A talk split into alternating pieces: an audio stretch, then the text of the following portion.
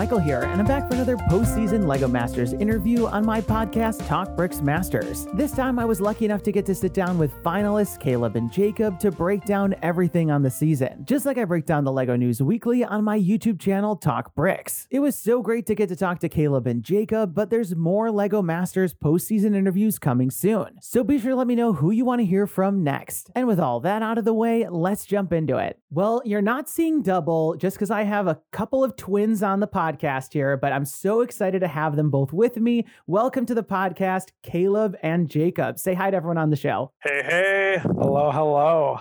Well, I'm so, so pumped to be talking to you both. Uh, you were obviously a fan favorite of mine throughout the season. I know you both know. Um, but one thing I did want to say was a quick belated happy birthday. And the only reason why I know this is because 1001 was the code that you had to input to the calculator in the first episode of Lego Masters during the Lego Day Parade. So that's the only reason why I know it was just your birthday.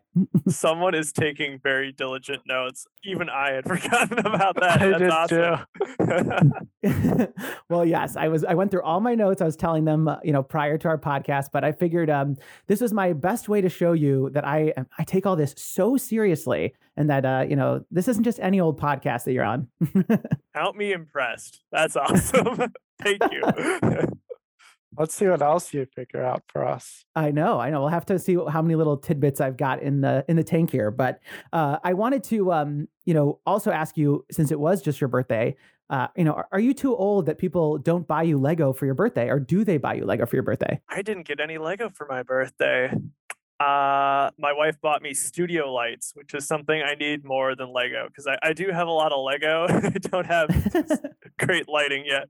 I, I bought myself Lego for my birthday, I suppose. But when you buy Lego like every other week, it's bound to line up pretty well anyway. yeah, exactly. My- what about you, Jacob? Actually, I did get Lego for my birthday. My girlfriend got me Lego. So I was really surprised that Caleb didn't get Lego. Oh, whoa, what did you get? I Uh, haven't heard about this. Here, um, I got the the Walmart set that has like the Lego Masters thing on it, just Oh. because of that. And then I got um just the Creator Shark three in one set. That's cute. Yeah. Uh, very nice. And it's funny that Lego Creator set or the Lego um, Classic set that's the Lego Masters like bundle from Walmart. It also has, I think, the set number like six six six six six. So I I, I kind of consider it like the Devil's set. Um, but uh, that's a that's a yeah, weird. that 100% is the set number. I just looked at the box. but yeah, I still need to pick that one up either because of, you know I'm a big Lego Masters fan very clearly, or because of that strange set number. Uh, one or the other. I think it's it's a must have for anyone's collection. um, well, good stuff. Like I said, super excited to jump into all this with you. But you know when when, when we do these deep dives, I like to start sort of at the beginning, and I wanted to get a sense from both of you. You know when like you know how did you both get into Lego? We heard a little bit about it on the show, but maybe then how did you know you were going to take it to the next level? That Lego was like a major thing for you. Yeah, definitely. Um, so I always tell this story that uh, Audrey and I are going through a photo album, and I found picture of Jacob and I at age one and a half lying in a pile of Quatro bricks. So it- there's hardly been a part of our lives that hasn't had Lego in it. it's like it was our second Christmas on this earth had Lego involved, which is pretty awesome. Um, and so, you know, from there it went to Duplo for a few years. Um, but after that, uh, our the first sets I remember having were Knights Kingdom 2, um, sometimes lovingly referred to as the Jelly Bean Knights. Um, but that 2004 Prisoner of Azkaban wave of Harry Potter sets is what really kicked off our addiction, I would say, to Lego. um, my favorite set of all time, I think it's four five seven five, or no, it's four seven five seven. Hogwarts Castle, the 2004 one came from that era. Um, really good stuff. So Jacob and I loved Harry Potter specifically. And we got involved with a Lego Club magazine competition, uh, which was Harry Potter specific. And it wasn't like their usual competitions where they pick five winners for a hundred dollar gift card. This one was pretty crazy. Um, it culminated in us getting flown out to LA for a live build off against three other teams of two. You know, maybe this is good Lego Masters. oh my gosh. Um, Actually, but- some teams were solo. oh, that's there's- true. There was a solo team. There's Um, yeah. I think it was just one, but yeah, that was that was a pretty wild ride, and we ended ended up winning that whole thing. Um, and I do believe that's where the recruiters found the two of us, our names involved with Lego, and that's how we ended up getting on the show. Um, that is so wild. it was it was an awesome experience. We when was this, Jacob? This was 2011. Yeah, ten years ago. Yeah. So we were pretty young at the time. Um, but I mean, we figured we peaked. We did it. We did everything we were meant to accomplish with Lego. We can retire uh, to casual building now. And uh, that we all know how that worked out or did it. Well, it's funny because not only were you into Lego competitions at such a young age, but you were also into Lego Castle at such a young age. You know, the precursor to the eventual Castle Bros uh, title. So, um, really, like that was the biggest foreshadowing in your life. Like, think about that when you're writing your memoir, Jacob. You know, so um, you know th- that was how you knew. So uh, that's so amazing. You know, one of the things I'm curious then is, you know, it sounds like you were recruited by the casting you know, at least to get involved with the process. You know, was this something you couldn't wait to do? Did you ever think you wanted to be on TV? Jacob, you got this. Yeah. So it was kind of a weird experience for us too. First off, we never thought we'd be on TV. Like the one thing, the one show we could have gone on TV for, Lego. And look at that. They made a show for it. So we ended up on TV. But we were actually reached out to um, for season one by the recruiting team but we were both full-time students in college we would have to drop the semester and stuff like that to go down to i think it was out in california they were filming the first season one and then we couldn't do that and then season two comes around and covid's a thing and all of our classes are online so we decided you know what? This is a once in a lifetime opportunity. We'll make it work with college. So we are filming on like good 16 hour days while being full time students in college. You made it work, but it was a lot of work. Caleb seems to be questioning the make yeah, it work. Work gra- is a strong word, as in making it work because we graduated. That's what matters. We graduated. We're gonna leave exactly. it yeah, nobody cares about your GPA after a, after a few years, you know. So you're you're all good, even though you guys got a 1.0 for a semester, but it's all fine. Yeah, um, exactly. Because you Thank got here. well, that's so exciting. Um, and listen, like obviously we're we're very excited to have you on the show. And so one thing I wanted to get a sense from you both is, you know, when it comes to all these challenges, they're so crazy. You've never had to compete in this. Well, most of you hadn't. You guys clearly have a huge competition background with the Harry Potter contest. But um, you know, most people don't ever do this sort of Lego building. So I'm curious to get your thoughts when when any challenge was given by the judges you know how did you decide how you would approach any given challenge? You know how do you think about you know coming up with your concept the division of labor? You know talk me through just the general process when the challenges came your way. For sure. Um i th- the show obviously challenged us to think in ways we had never thought about building before. Um, I think something that we decided to do very early on, because there was just so many people in the room, was to try to do something unique. And sometimes, sometimes that didn't quite work out. I think of like floating islands, for instance. Um, but especially um, when I think probably our make and shake build was a great example of just let's do, let's find the most ridiculous idea and run with it. Tires in our tower was was the route we went for that one. That's when we really started thinking like, what can we do that at the very least will make us memorable? Because we realize these episodes are going to get trimmed down to 43 to 45 minutes.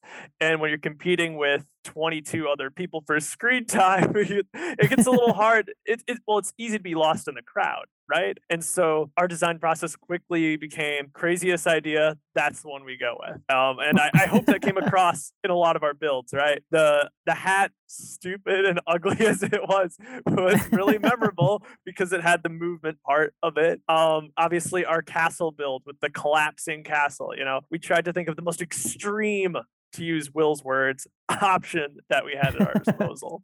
yeah, I mean, it, it's very clear. I, you know, I have in my notes a lot about how you took big risks with a lot of these different challenges. Um, you know, like you mentioned, the make and shake challenge, there was that flexible base. You had those tires sort of meant to be shock absorption uh, in that challenge, but you know, you were also in the bottom to that challenge. You know, you know, only making it to level eight, which seemed like a lot at the time, but you know, certainly didn't pan out to be.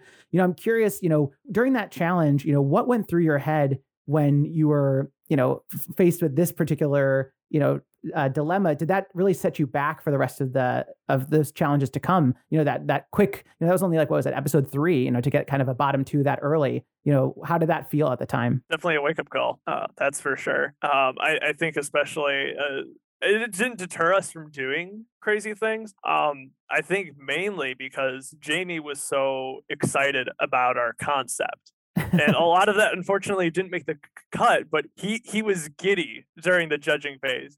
He's like I, I don't know how this is going to turn out but i love the idea of it. And I, I and even when we were standing up there in the bottom three he he said that you guys embodied the spirit of lego masters during this challenge. It's thinking crazy outside the box and doing something that's never been done before.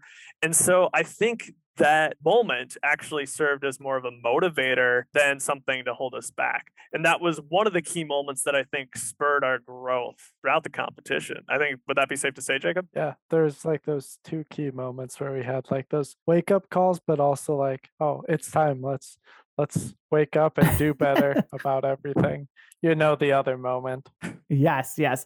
Well, that was a classic for sure. We'll get there. We'll get there. But um, you know, I guess like, you know, Jacob, you know, when you were looking back at season 1, you know, one thing we heard going into the season from the Brickmasters themselves was that they really wanted to see people take it up another notch. And did you watch or did you think, wow, like the challenges in season 2 are just so much at that next level compared to what we saw in season 1, especially all these challenges that had like a raw strength component or a very technical component. You know, was that intimidating to you coming off of what you'd seen in season one? Yeah, there was definitely the huge discrepancy. Like season one, the big uh, strength thing was the bridge challenge. And then every episode here is like, there's going to be some strength or technical thing. Oh, how does it explode? How does it hang? Anything like that.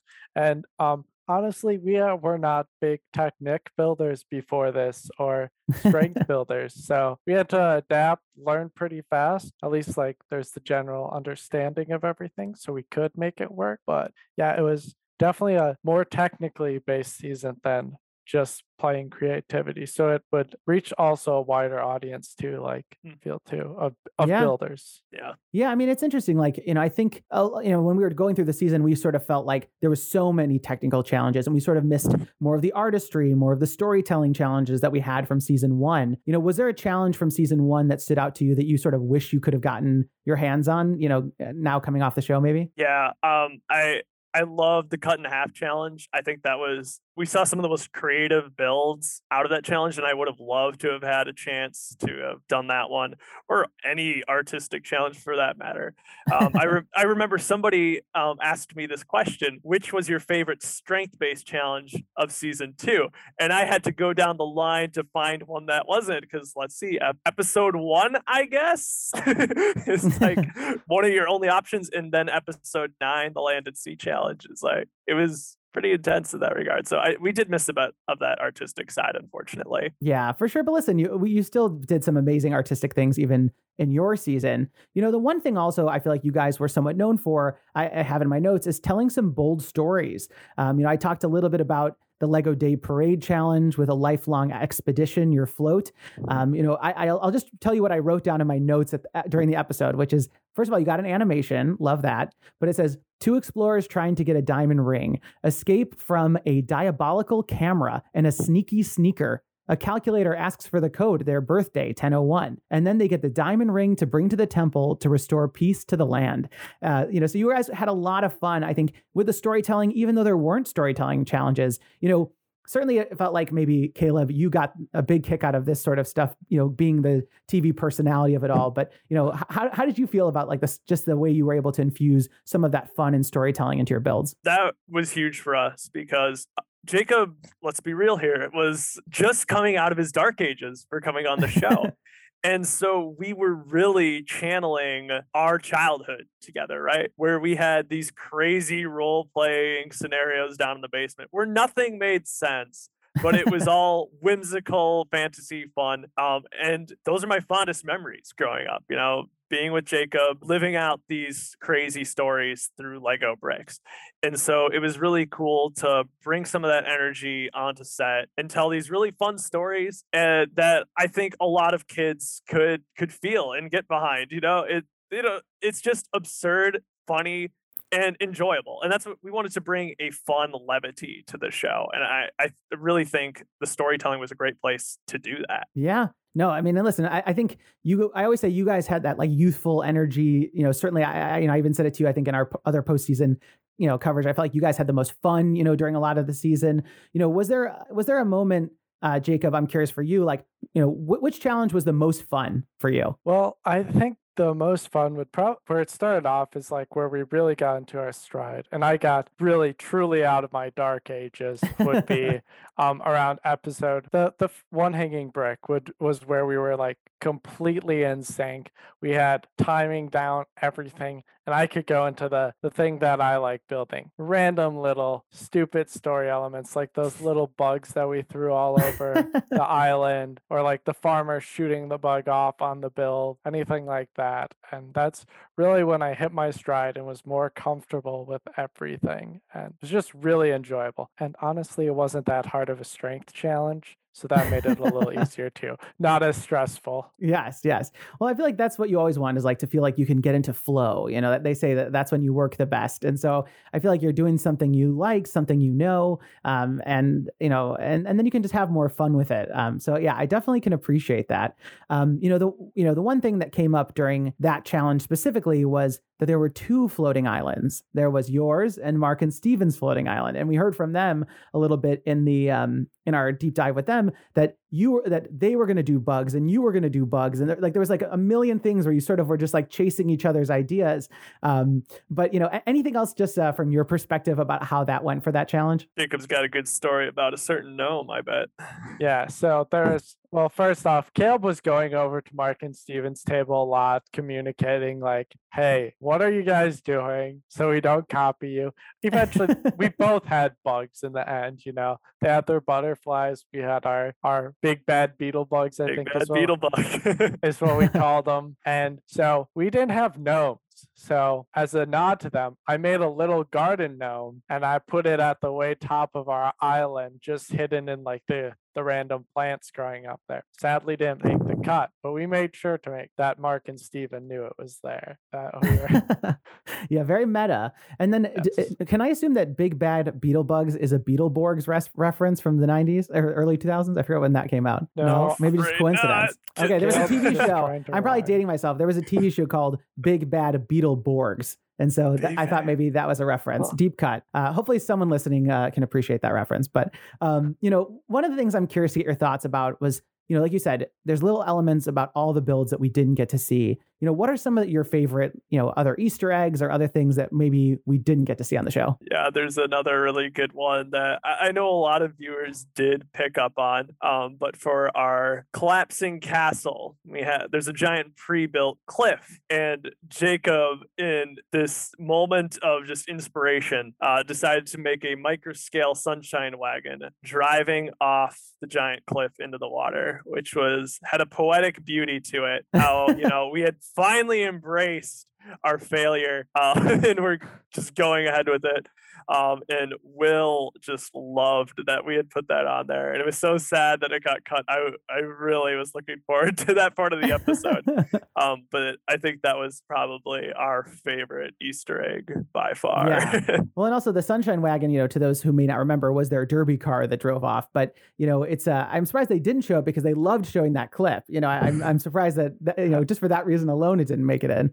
Um, but Jacob, was there anything else that stood out from you from your builds that we didn't get to see? Yeah, we just had we played a lot into like our finale build too had just a lot of those random little stories like on the bottom level in the city there's interiors to the rooms with like the strobe rave lights as caleb called them where just random stuff up in the night section too there's just random little stories we would include in there. We really like doing things in like minifigure scale where it was easier to like tell those stories and add those quirky little details for if you get closer you can find them also i guess in the i think it was shown a little bit in the episode but on the episode four one there's like the cave where all the bugs were coming out of with like their eggs and whatnot. I think that was in the animation at least though. Oh yeah the hanging brick yeah. episode five. Yeah. Yeah well you know one thing i wanted to talk about was um, a couple things i sort of feel like went a little under the radar uh, which was one of them was your Hats Incredible challenge, which is you had all the baked goods were like incredibly well built, like really detailed.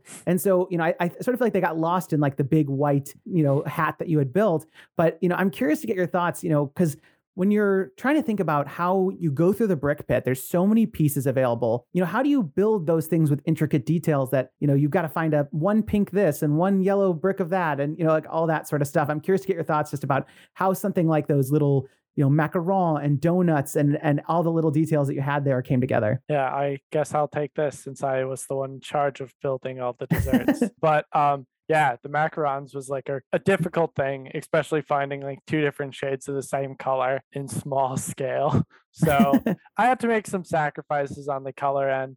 And there, I think some of them, there's like a one by one is the wrong color because they didn't have it. But it was just like, and also I needed to find a design that would work in multiple color scales too and find like three colors that I could use for everything. Um, oddly enough, uh, Speaking of those macarons, a random side note, I was tasked to make one off camera. Don't know what ever happened to that one. Oh, yeah. Don't you remember that, Caleb? Yeah. I do remember that. It was going to be like some sort of, I wonder if it was like a Lego life sort of instruction sort of thing. Who knows? There are some sketchy techniques in the interior of that that probably, probably didn't like. um, but I do th- think that was the thing about the brick pit. You know, more so than anything else, the plate selection was fantastic. You know, you're looking at a lot of the other smaller detail pieces. The color variety, especially, is not so hot. But I believe they had every color of one by one plate currently in production on set. It was insane how many like so you could build anything you wanted if you were willing to stack thousands of one by one plates on top of each other. But so that's why the the macarons worked out the way they did because there was enough plates to do it if you had the time. So we got quite a good color variety in there. But yeah, I remember hinges especially were really difficult to come by. There might have only been black and white hinge plates. So yeah, there's. I think yeah, there's tan. Maybe, but trying to think because the pies had hinges on them. Okay, you could have just got real creative too. Yeah. well, yeah. Well, a lot of really creative building techniques, you know, throughout the entire uh, season. But one of them I wanted to point out in terms of these sort of like maybe underrated elements or little lesser known elements was in your land and sea challenge. You know, you got highlighted on the show for using those flex tubes uh, to great effect uh, to create all those different curves. But I also feel like that was a really uh, underrated build from both of you in terms of even the phase one of it all, where the lobster looked like you just pulled it out of the stock pot, you know, and the chameleon, you know, were such great builds. You know, I'm just curious to get your thoughts. Um, you know, what was it like putting those two together, and more importantly, working separately? If the one challenge we had to work separately, it was luckily a creature build. I really only like building organics, so I was I was in my world there, like especially just coming out of my dark ages. Luckily, Caleb prob I was worried about what Caleb was thinking about me. That came across in the show in a little bit. I was like, I don't know. I'm I'm doing fine, but I'm not sure how Caleb's thinking about how I'm doing. But yeah, it, luckily it was organics. And a funny little thing was like during it, I'm like, I have a general idea of what a lobster looks like, but then I was like, wait a second. In the brick pit, there's a lobster piece. So I pulled out the miniature lobster piece just in case there's any lobster details I was missing. So the lobster piece has six legs on it. Turns out lobsters have eight legs. So that piece lied to me. Luckily, no one caught on. Everyone thinks it looks like a real lobster and everything, but wow, it's missing two legs. that was so smart because you know one of the things I talked about with I remember people in season one was how when they were building like the the gymnastics you know unicorn or all these other crazy things from that storybook challenge that they have no reference that you know you can't pull up a picture on the internet of one of the what any of these things look like but by picking a, a, a character based off of a piece that exists I feel like that was like the ultimate hack to the show you know so i'm uh i'm very impressed by the strategic move uh there but yeah that was a it was like i remember when you were um ripping the tail off of it during when you were combining things and you had it like held up by the tail i really felt like you were in the kitchen. All you needed was your white chef hat i guess. Who knows what happened to that? I'm pretty sure it was destroyed but oh, i hope I, it was. I feel yeah probably. I'm not wearing that again. Me neither. Oh man but I that moment, you know, when the teams came around the wall for the first time is one of the coolest moments. Again, that didn't quite make the cut. Um, because I legitimately had no idea what Jacob was churning out back there. And I was, yeah, I was terrified. And I, I loved his lobster more than any of the other builds. I mean, the, the giraffe was gorgeous, but it was so, so small. Um, Ooh, but shade. they can take it, those Lego masters. oh my Um, gosh. but the, the lobster is beautiful. I mean, the the detail on it, I was so impressed. Uh, it was really cool to see my brother do that. And we talked about this before, but that was the largest solo build he had ever made in his life. It was just pretty cool.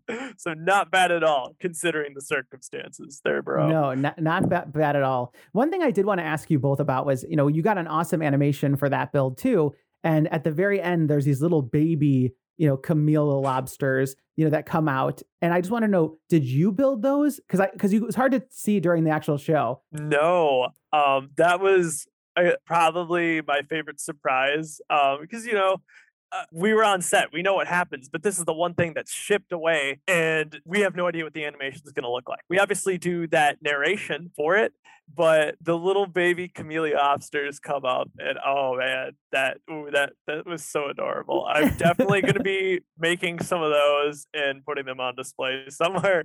So I don't know who made those, but I, that was really really fun to see. Yeah, because I'm glad I I'm glad I noticed it because I don't remember it during the regular judging phase. So I was like, were they hidden in the log? Was there something I missed? Because I'm one of those weirdos who has to pause and make sure I get all the details for the podcast. So I was like, where did those baby lo- Camille lobsters come from? So I'm glad we could put that one to bed.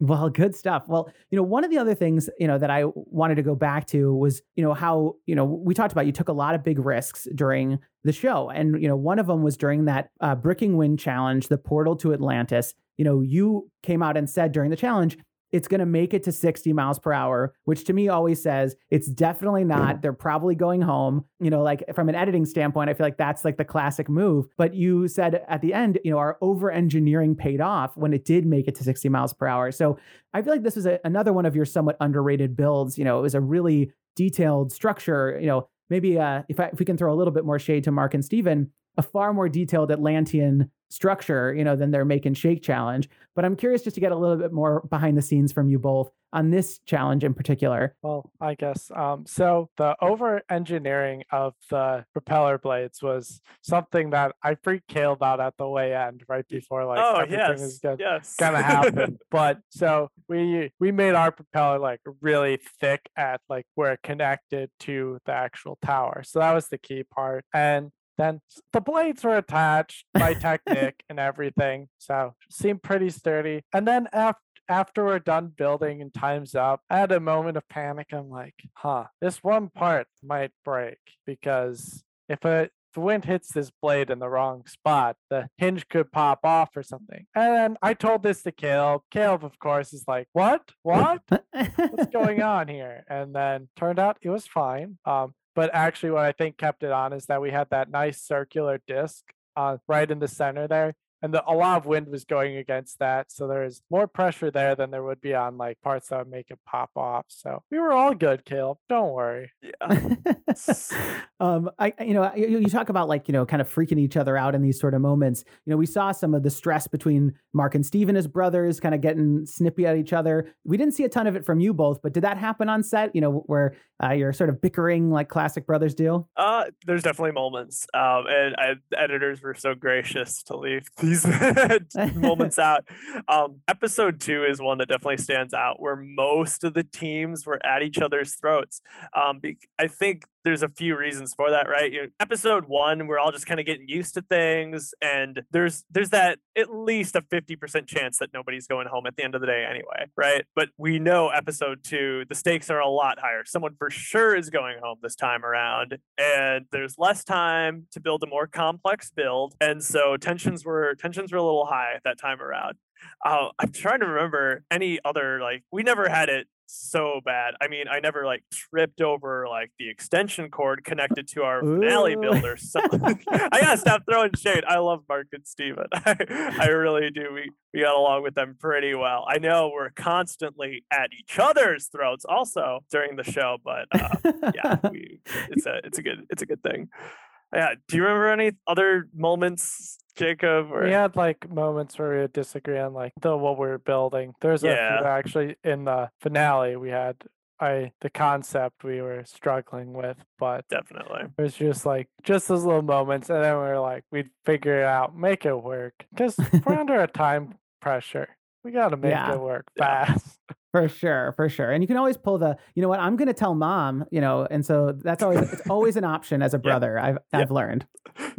So Can't really true. do it there because of we probably couldn't tell our mother anything about what was going on. Call down the director, say, "Someone call my mom. Jacob's being mean to me."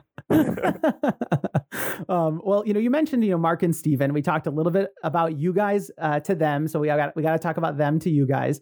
And you know, um, you know, one of the things th- that we saw was that you worked together during that Puppet Masters challenge, and you know, it definitely was an interesting kind of um, face off for who was going to build a dragon. I think you both wanted to build a dragon at one point, and so they were sort of like, okay, we'll build a dragon. You can build a princess, guys. Like, you go build yourself a princess um, which I thought was a, an interesting strategic move. But I wanted to get a sense from you how that went down because it was one thing I forgot to ask them about about that sort of who got to build what.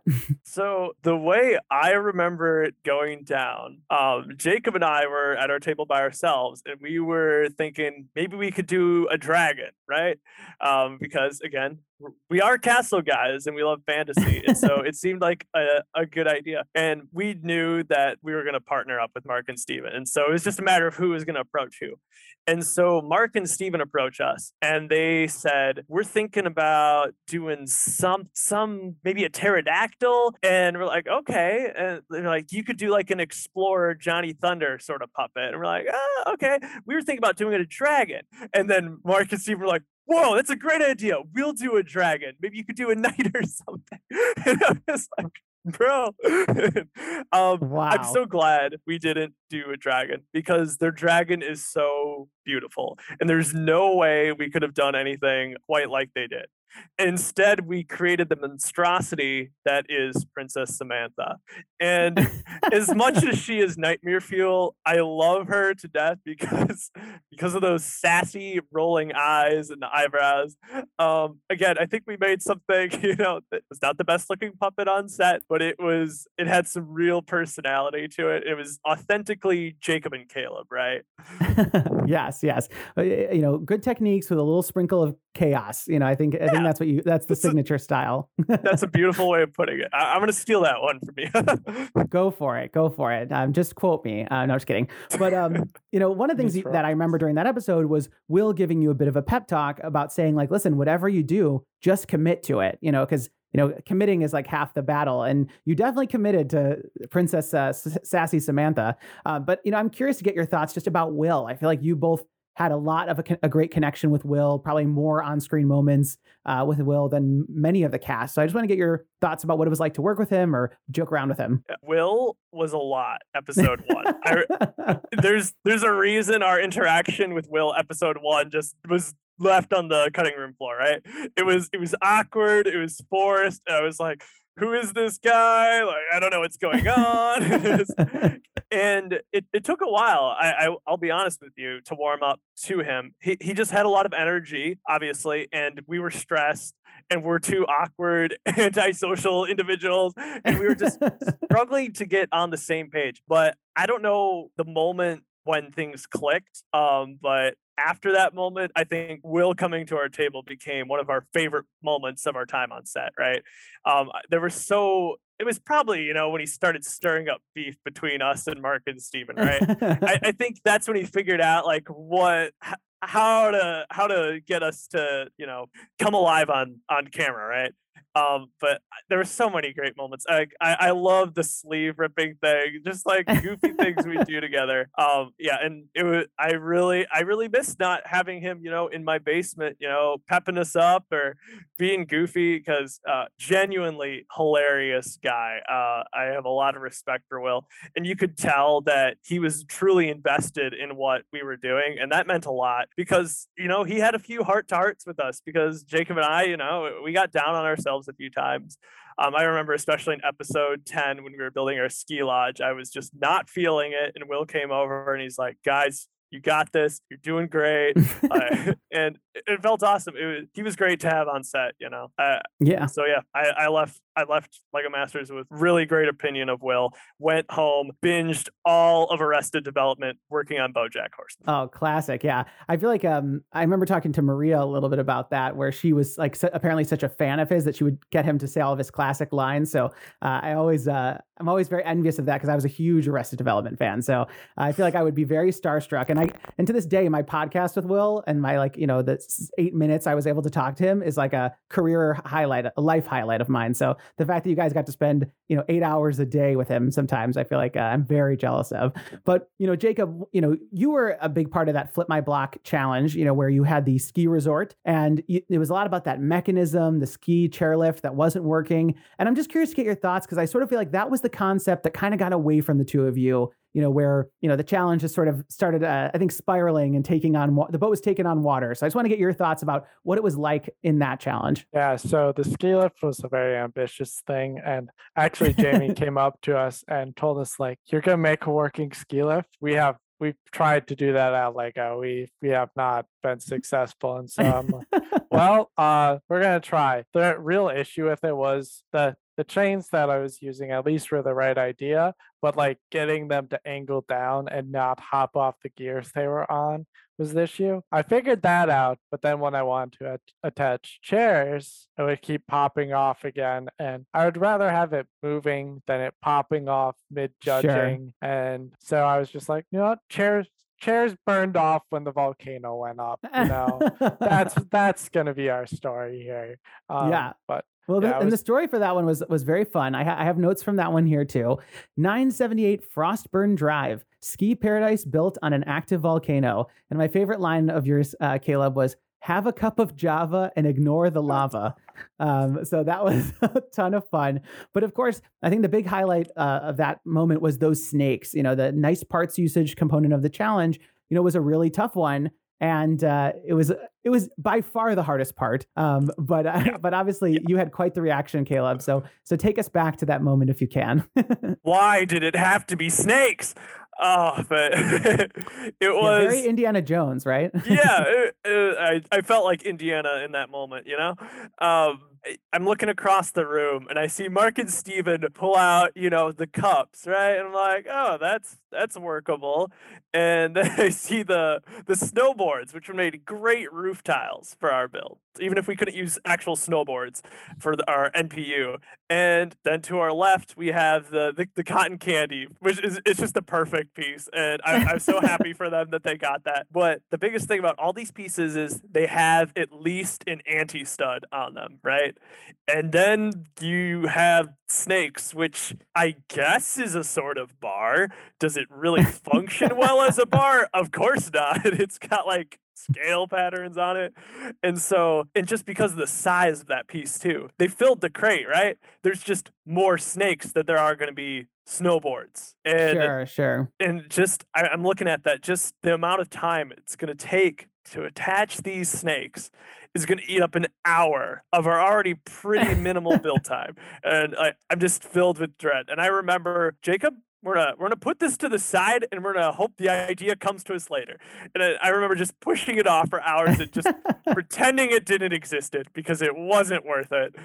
And yeah, eventually you know, the clock keeps going and we had to think of something. And our idea was let's make a volcano now. And I, I, I story wise, that was huge for the build. I think that added so much character, um, and of course, it, it saved us in terms of snakes too. You know, uh, because it was able to eat up most of the snakes. no, I mean it was great. And listen, like you, you got to work with what you got. The show must go on, as they say, and I think you did an unbelievable job of that. You know, one build that obviously I feel like was a huge highlight for the two of you was that cliffhanger challenge. You know, it really felt like the ultimate culmination of everything you'd like built and learned during the during the whole season and with your collapsing castle build. And you know, I recapped that episode and I pointed out every little detail from the uh, the colored banners that went all the way down the bridge and on one side they were blue and on one side they were red and like just so many little things that you didn't even have time to probably get a great look at in the show but you know you know I'd love your thoughts about this challenge because it really felt like you put a lot of yourself into it so you know tell me a little bit about what we don't know about this one well first off Caleb wanted to add another layer to the castle and I had to tell him no because I wanted to get more detail, fun storytelling elements in there. So I rudely told him, no, we have to stop at two layers on the castle. And then then he went and made like those the blue and red banners with like the letter in them on the sides for the two knights. So that was that was see it was a good use still caleb yeah um, definitely so we had sir bob i can't sir Bob was blue and he had a big B on his blue banner. And then he was going up against the reigning champion, Sir Leon, who is team red, and he had a big L on his banner. I don't think Sir Leon's name was ever mentioned in the show, but that's why he has the, the L there. Um, so he's also that, taking the L. he did, unfortunately. um, but yeah, d- just really sprinkling that build with so many different colors and so many different minifigure stories. Um, and I, I, think the ultimate success of that build is that it's very clear what's happening. Um, is ridiculous um, and absurd as it is. Uh, it, there's a very, very obvious story. This crazy looking fish is bringing down the whole joust. And why these people are jousting in this dangerous spot is anyone's best guess. But it, it, I, I, could not be more happy with how this build turned out. Uh, we talked about flow earlier in this podcast, and that was, I think, both of us were in that zone. I remember going over to the table by myself and I'm like, I'm just going to build a castle. and that's what I did. um, and putting the tiers on. Um, and there's no like interior uh, on the castle or anything like that but the, the, exterior we wanted to make super asymmetrical um, lots of different windows and outcroppings and different shaped towers um, and it was really awesome to bring all these into a very cohesive, still very com- well composed looking castle. Um, there's the subtle nod to the classic castle era with the yellow that we used as the top color for the castle. Um, dark orange is just my favorite color. And so the other tier of the castle, of course, was dark orange. Um, this is the build that also had the sunshine wagon going off the cliff. Yeah. Uh, we have a lobster plastered on the underside of the bridge.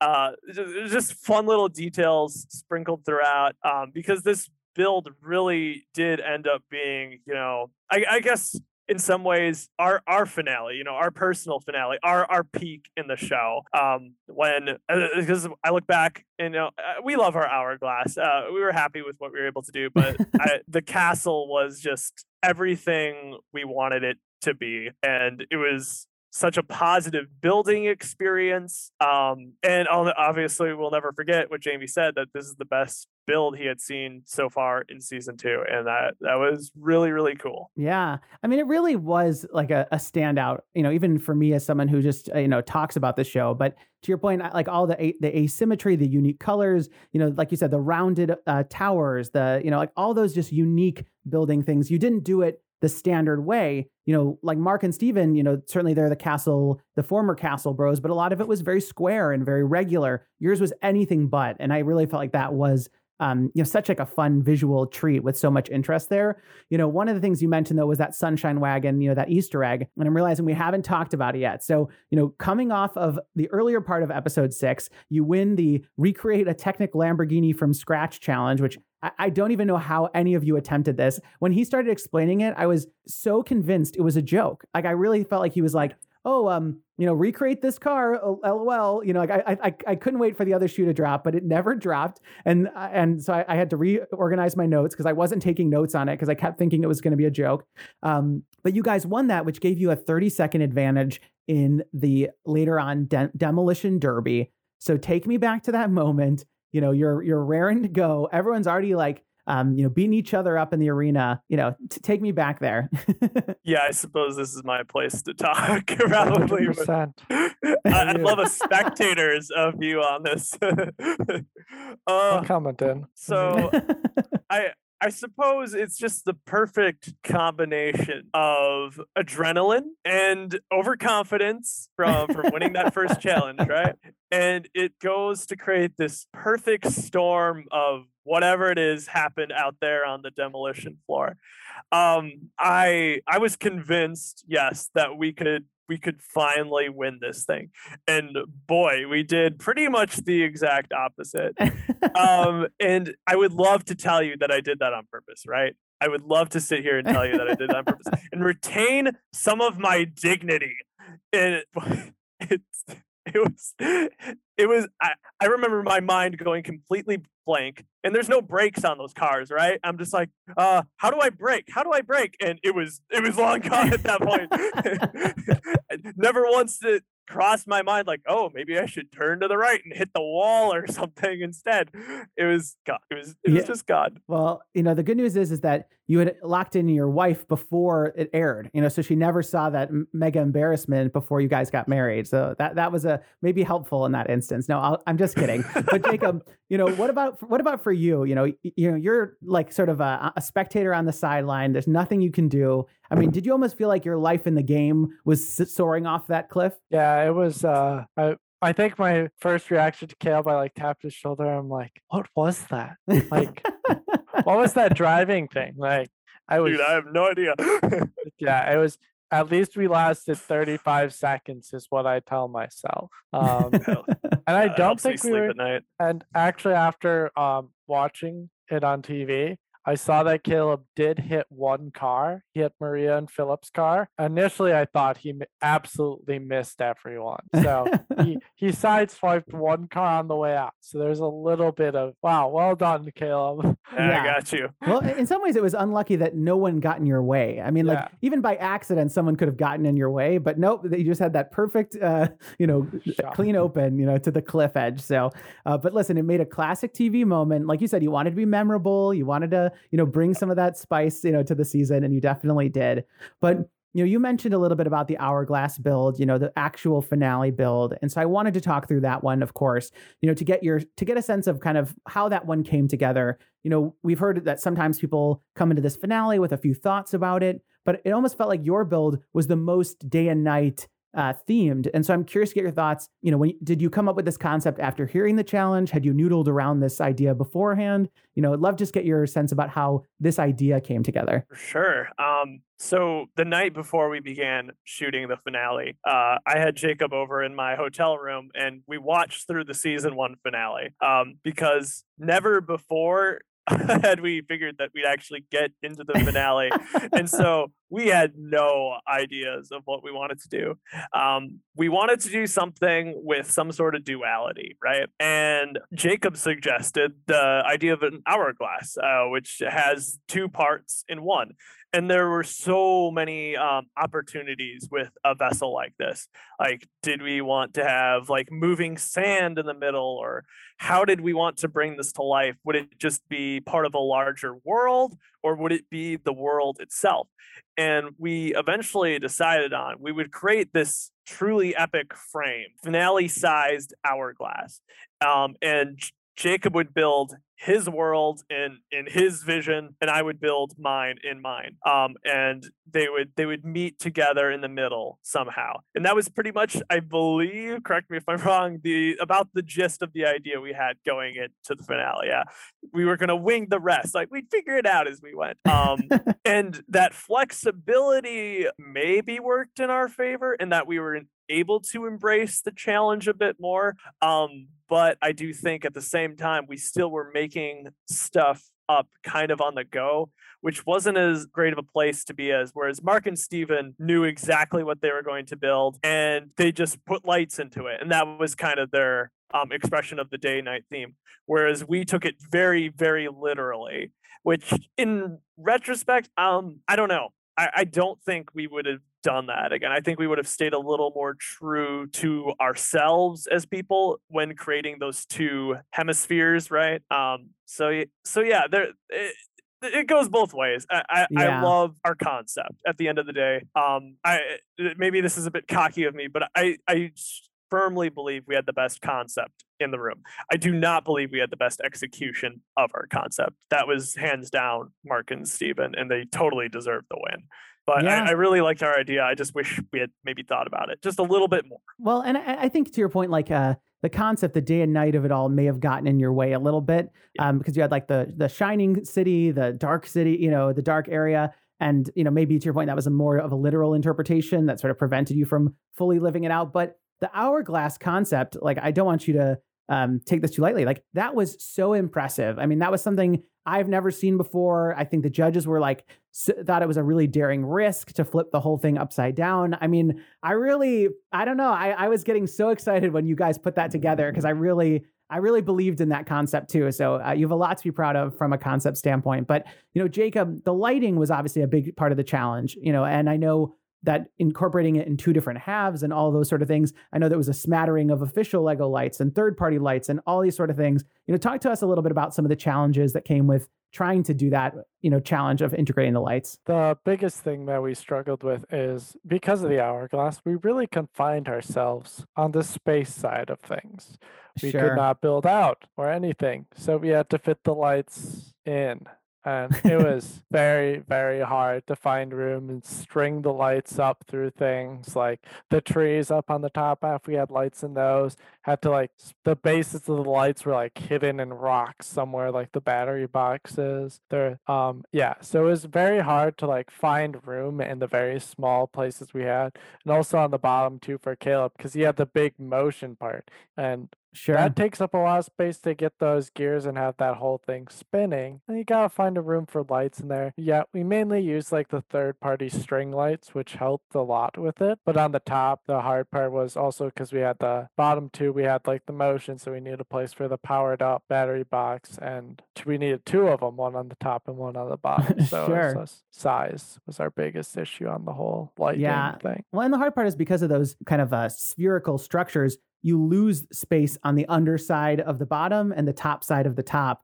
you know because you can't build flat on either of those spots. So yeah it was uh it was like like you said the the concept was like almost too good that it uh, pigeonholed you in certain ways to be able to like fulfill you know those ideas you might have had or the lights like you would have liked to just because of uh, how unique of a shape it ended up being. But it was a really cool you know obviously concept but obviously being in the finale is its own unique thing. You got to talk to your family a little bit. You know what was it like to finally get to you know have them be brought in a little bit on this experience and you know even find out maybe that you were in the finale? Um, yeah i'm just curious to get your thoughts about what it was like to see them yeah so i, I think it, it, varies from viewer to viewer but I, I knew a lot of people um, when I went to church, for instance, they while the season is airing, they'd be like, "Oh, are you going back next Sunday to Georgia to film the next episode?" I'm like, "No, no, no, no, no, no. Um, it's it's back to back to back to back, no breaks." Um, so by the time the finale had rolled around, uh, I we had not seen our family in six plus weeks, uh, almost seven weeks. Um, and Jacob and I were at college, so we didn't see our family a whole lot. Um, but my fiance, who I was used to seeing every day uh, in class, you know, um, that was that was especially hard. Uh, I had not been away from her for quite that long in some time. Uh, so, and you must understand that the the emotional pressure that comes from a competition at this caliber, um, and also just the lack of sleep. Um, it, it's it's easy to get us a little emotional on set, right? Um, so you know, seeing uh, our all of our family together, you know, uh, in one room, even with the two pugs, uh, the newest family members. Um, yeah, that's that's super powerful, and you know it, it's funny seeing them doing their their their script. You know that they're very rehearsed. It, it was it was it was cheesy to, and uh, but so authentic to to my our family, and uh, yeah, it's it's hard not to get a little teary eyed when seeing them, knowing that they're back home. You know they've been oblivious to what's happening this whole time, but they they're still rooting for us, cheering for us.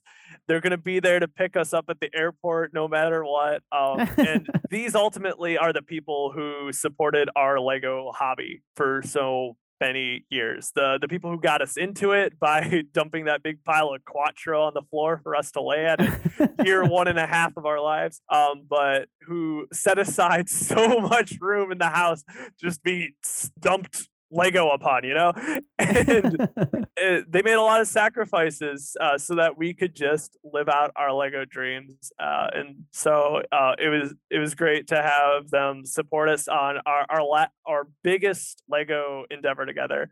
Um, and of course, um, I, I, love seeing my fiance. Uh, that that hit me really, really hard. Uh, when they took us into the interview room, I, they they brought it up again. I I was bawling, and uh, and I, I there's a moment where I say, I'm so sorry. I, I, I can't I can't talk right now. I, I don't even know what's happening. Um, but uh, it, it was cool to have that moment. You know, we would have loved to have them fly down to set like season of one, but course. it was it was never going to happen in the the current environment, and I understand that. Um, but it was really cool to still feel the potency of that that moment even though it was all virtual and, and pre-recorded it was still really powerful and moving and um, ultimately encouraging, you know, to get through the last 12 hours or whatever it might be. Yeah, I'm sure. You know, you know, obviously, you know, the challenge and the judging, it didn't work out the way that you both would want it to. And certainly a lot of us at home, you know, had a big, I had a big bet. I had, you know, I, I'd selected you I'm as my so winning sorry. team. I, I, I lost 20 whole dollars, guys. So, you know, feel free to Venmo me back. No, I'm just kidding. Um, but you know, but you know, talk to me that just about you know, Jacob. You know, what did it mean to you? You know, you, you got third place in the biggest Lego competition. You know, what what did this whole experience mean to you? You know, now looking back and having watched it all back. Well, first off, got me out of my dark ages, so that's good for all the Lego fans out there. But it was just a great experience, all in all. We met 22 new great best friends, and now we're meeting more. You, uh, leading our, um, and so just lots of connections getting us out me out into a community that like i've really i had fallen out to fallen out of being the dark ages kid and now get to go to all these conventions and everything like that meet people inspire the next gen- generation too of lego builders out there teach them like how what a great tool it is for just learning in general and expressing yourself creatively and, and in any other ways. Yeah, I know for sure. Um, and I'm glad that you think meeting me is any amount of a highlight of your experience. But Yeah, uh, you know? uh, it's so funny. I always like I always joke with everyone because I talk about you all so much. I feel like I know you, and so when I get this chance to talk to you one on one, for me it feels really normal, and for you it's like, well, who's this weirdo that has all these questions? Um, but uh, I'm, you know, I hope you feel like I'm another friend you made along the way. So thank you for that, Jacob. That was generous. Um, but uh, Caleb, you know, what did this mean to you? First, a little side note here. Um, I don't remember exactly when this was, uh, but it was many, many years ago. But somebody handed a Talk Bricks business card to me at a Brick World Chicago convention, probably back in 2014, 2015. And I'm guessing that person was you. That So- was me. I, I don't have the card anymore. I'm very sorry. I have no idea what happened to it. But I I'll give you another one. I have, a. I, have a, I, I, I do remember handing out all the cards. I'll give you another card because I ordered like 600 million cards because, you know, they're very cheap from, you know, whatever website I bought them from. And it was like right when I started my YouTube channel and I went to Brick World Chicago to hand out cards and like sort of like cold call Lego fans on the spot and be like so vulnerable and put myself out there to try to get people to subscribe to my YouTube channel, which at the time only had like a thousand subscribers, which which I was still very proud of. But it was um, but that was like a, a crazy thing I did back then as like a uh, you know a, a man on the street trying to you know grow his YouTube channel. But that is so funny that that you were one of the people who I I bothered with my business card. So that is like the best story ever. all. I, I remember going home and thinking, like, what wow, it's so cool. There's a Lego YouTube channel out there, and I sub. so that that was that was pretty fun. So yes, I I I remember that moment. I have no idea why, but I, I don't think it was just cool to be, you know, handed something at a convention. I was it's like, wow, this guy thinks I'm special. Yeah, and, so, and, and also it's great to be handed something that's not a cult or a scam or you know yeah. something like that. like, yeah, like I didn't have to give you any money. I just had to click a button and watch some videos and you know like i was still figuring out how to come by my lego information at the time so it was it was a great in for me so i appreciate that um but anyway back to the question which had something is it was something important something about um our experience on the show yes um but I, Jacob and I left Lego Masters, I, I think, with only positive experiences. And yes, it was the hardest thing we've ever done. It, to all those up and coming Lego Masters out there, Lego Masters is extremely difficult. Um, it is a test for the mind, body, and soul uh, in, in every way uh, and but I would do it again. I, I hope I don't have to for a while or ever, but I would totally do it again. So yeah, hit, hit me up Endemol for uh, the the reunion show sometime. Uh, but I loved more than anything that Jacob and I were able to embrace every challenge in such a fun and positive way. Um, and I have a number of people to thank for that. I remember Jen specifically talked to us a lot about like she was having a tough time like she was wearing heels half the time her feet were sore aye, aye, and aye. like you know and i think of some of the things that she's just dealing with that jacob and i are just not you know like we have nothing to complain about we are we are living our dream and the dreams of so many others and so why not embrace this moment and enjoy it because it's going to end one way or the other. You know, whether you get cut episode one or you make it to the finale, uh, Lego Masters doesn't last forever. And even while we're enjoying our, our time of relative fame now, we're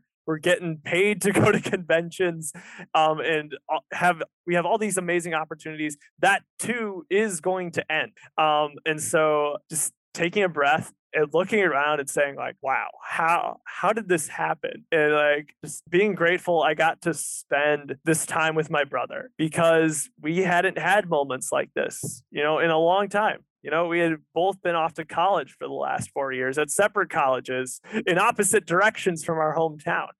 And Jacob had been out of Lego for so long and getting back together for the most epic send off I could ever imagine to our childhood together um, is something I obviously will never forget. And it's something I'm going to forever cherish uh, because it doesn't get any better than that. You know, it really uh, doesn't. That's amazing. So well said. Um, well, you know, I'm so, you know, you guys have so much to be proud of, you know, with what you were able to do on the show. You were such a fun, you know, uplifting presence for us who got to watch it week to week. So congratulations. Third place is like nothing to uh to slouch about. I mean, you guys have a lot to be really proud of. Um, and thank you both for joining me. This was such a fun breakdown. You know, I, you know, I, this is just uh, like I said, it's a treat for me. I, I, finally get to talk to you know my friends who don't know me. Um, you know, so this is always a good thing for me too. Um, but thank you both for the time and for um, and for giving us all this great context. Thank you for having us. Really appreciate it. This has been fun. Uh, thanks for having us. Our new best friend. You know. Oh my God, you, you guys heard it. Okay, it's it's uh, it's uh, oh my God, I'm gonna faint. No, just kidding. Uh, but thank you so much again. This was such a so much fun. And listen, hopefully there'll be a season three, and we'll have you both back to recap an episode with us. That would be so awesome.